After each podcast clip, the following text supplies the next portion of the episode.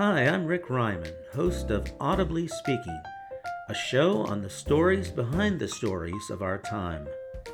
By sounding out on these stories, we give voice to them and hear them for the first time.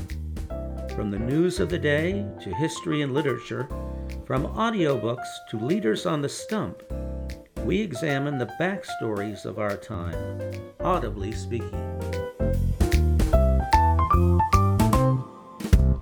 Today I am reviewing a new movie that has come out this year in 2021 The Auschwitz Report.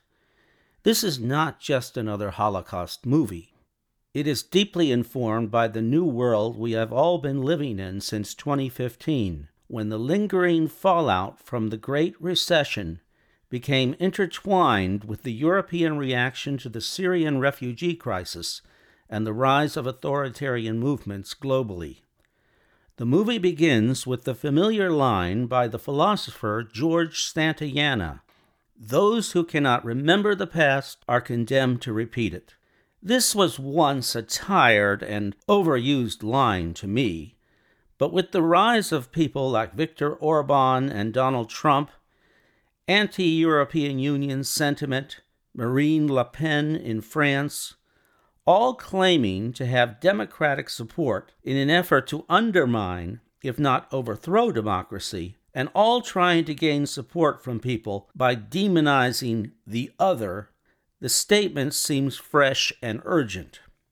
At first, my take on the movie was that if you were not familiar with the very best Holocaust movies and documentaries, including the recent BBC documentary series and Schindler's List, you wouldn't learn anything new about the Holocaust experience from this film. A concern for accuracy in depicting the Holocaust is not new, and a few scenes seem familiar in detailing that accuracy, but I now am quite certain that I was wrong, that this movie is new and powerful, not only because its messages are new, but because it points a megaphone toward those things we are today most deaf about regarding the Holocaust, the misconceptions most likely to condemn us to repeat this horrific event so recent in our common history. The story is all too true. Unlike Schindler's List, for example, nothing significant to the structure of the story is fictional, and there is no search for redemption or a happy ending. Two Slovakian Jews, modeled on Rudolf Vrba and Alfred Wetzler, escape from Auschwitz in 1944 and carry the news of what is happening in the camps to the Allies fighting Hitler.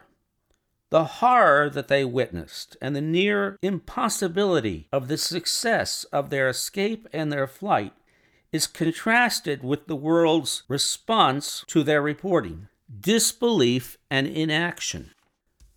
The two inmates and the prisoners in Auschwitz all wanted the Allies to bomb the camps, come what may. But no plan was put into effect to do anything of the sort. Supreme Court Justice Felix Frankfurter's classic reaction was to tell another famous inmate of the camps who escaped to the West, Jan Karski, I can't believe what you tell me. I don't dispute your facts, but I just can't believe them. The movie ends, or seems to end, on this solemn note. Before the two men escape, we see the outline of the Holocaust, informed, as I said, by the attacks upon memory in our own time. For example, the film, supported by the latest scholarship and the European Union itself, goes to great lengths to depict a German officer who is directly in contact with the mistreatment of the prisoners, a kind of middle manager in the camp system.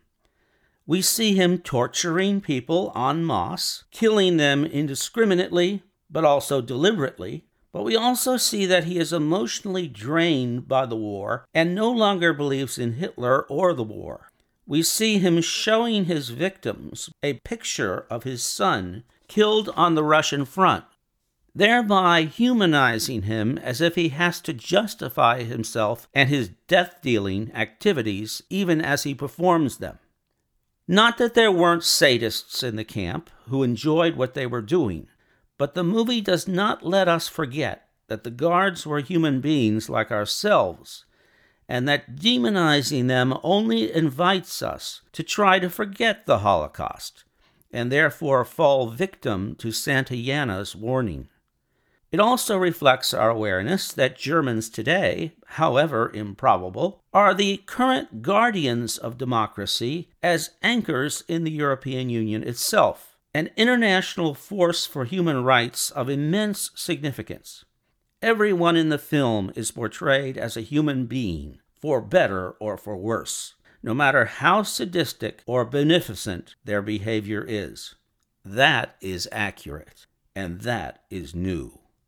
When the credits roll, the world's present day flirtation with the fatal amnesia of dividing people into categories of us versus them is highlighted by the voices of people, some famous and some obscure, including European politicians and Trump, urging people to dehumanize others.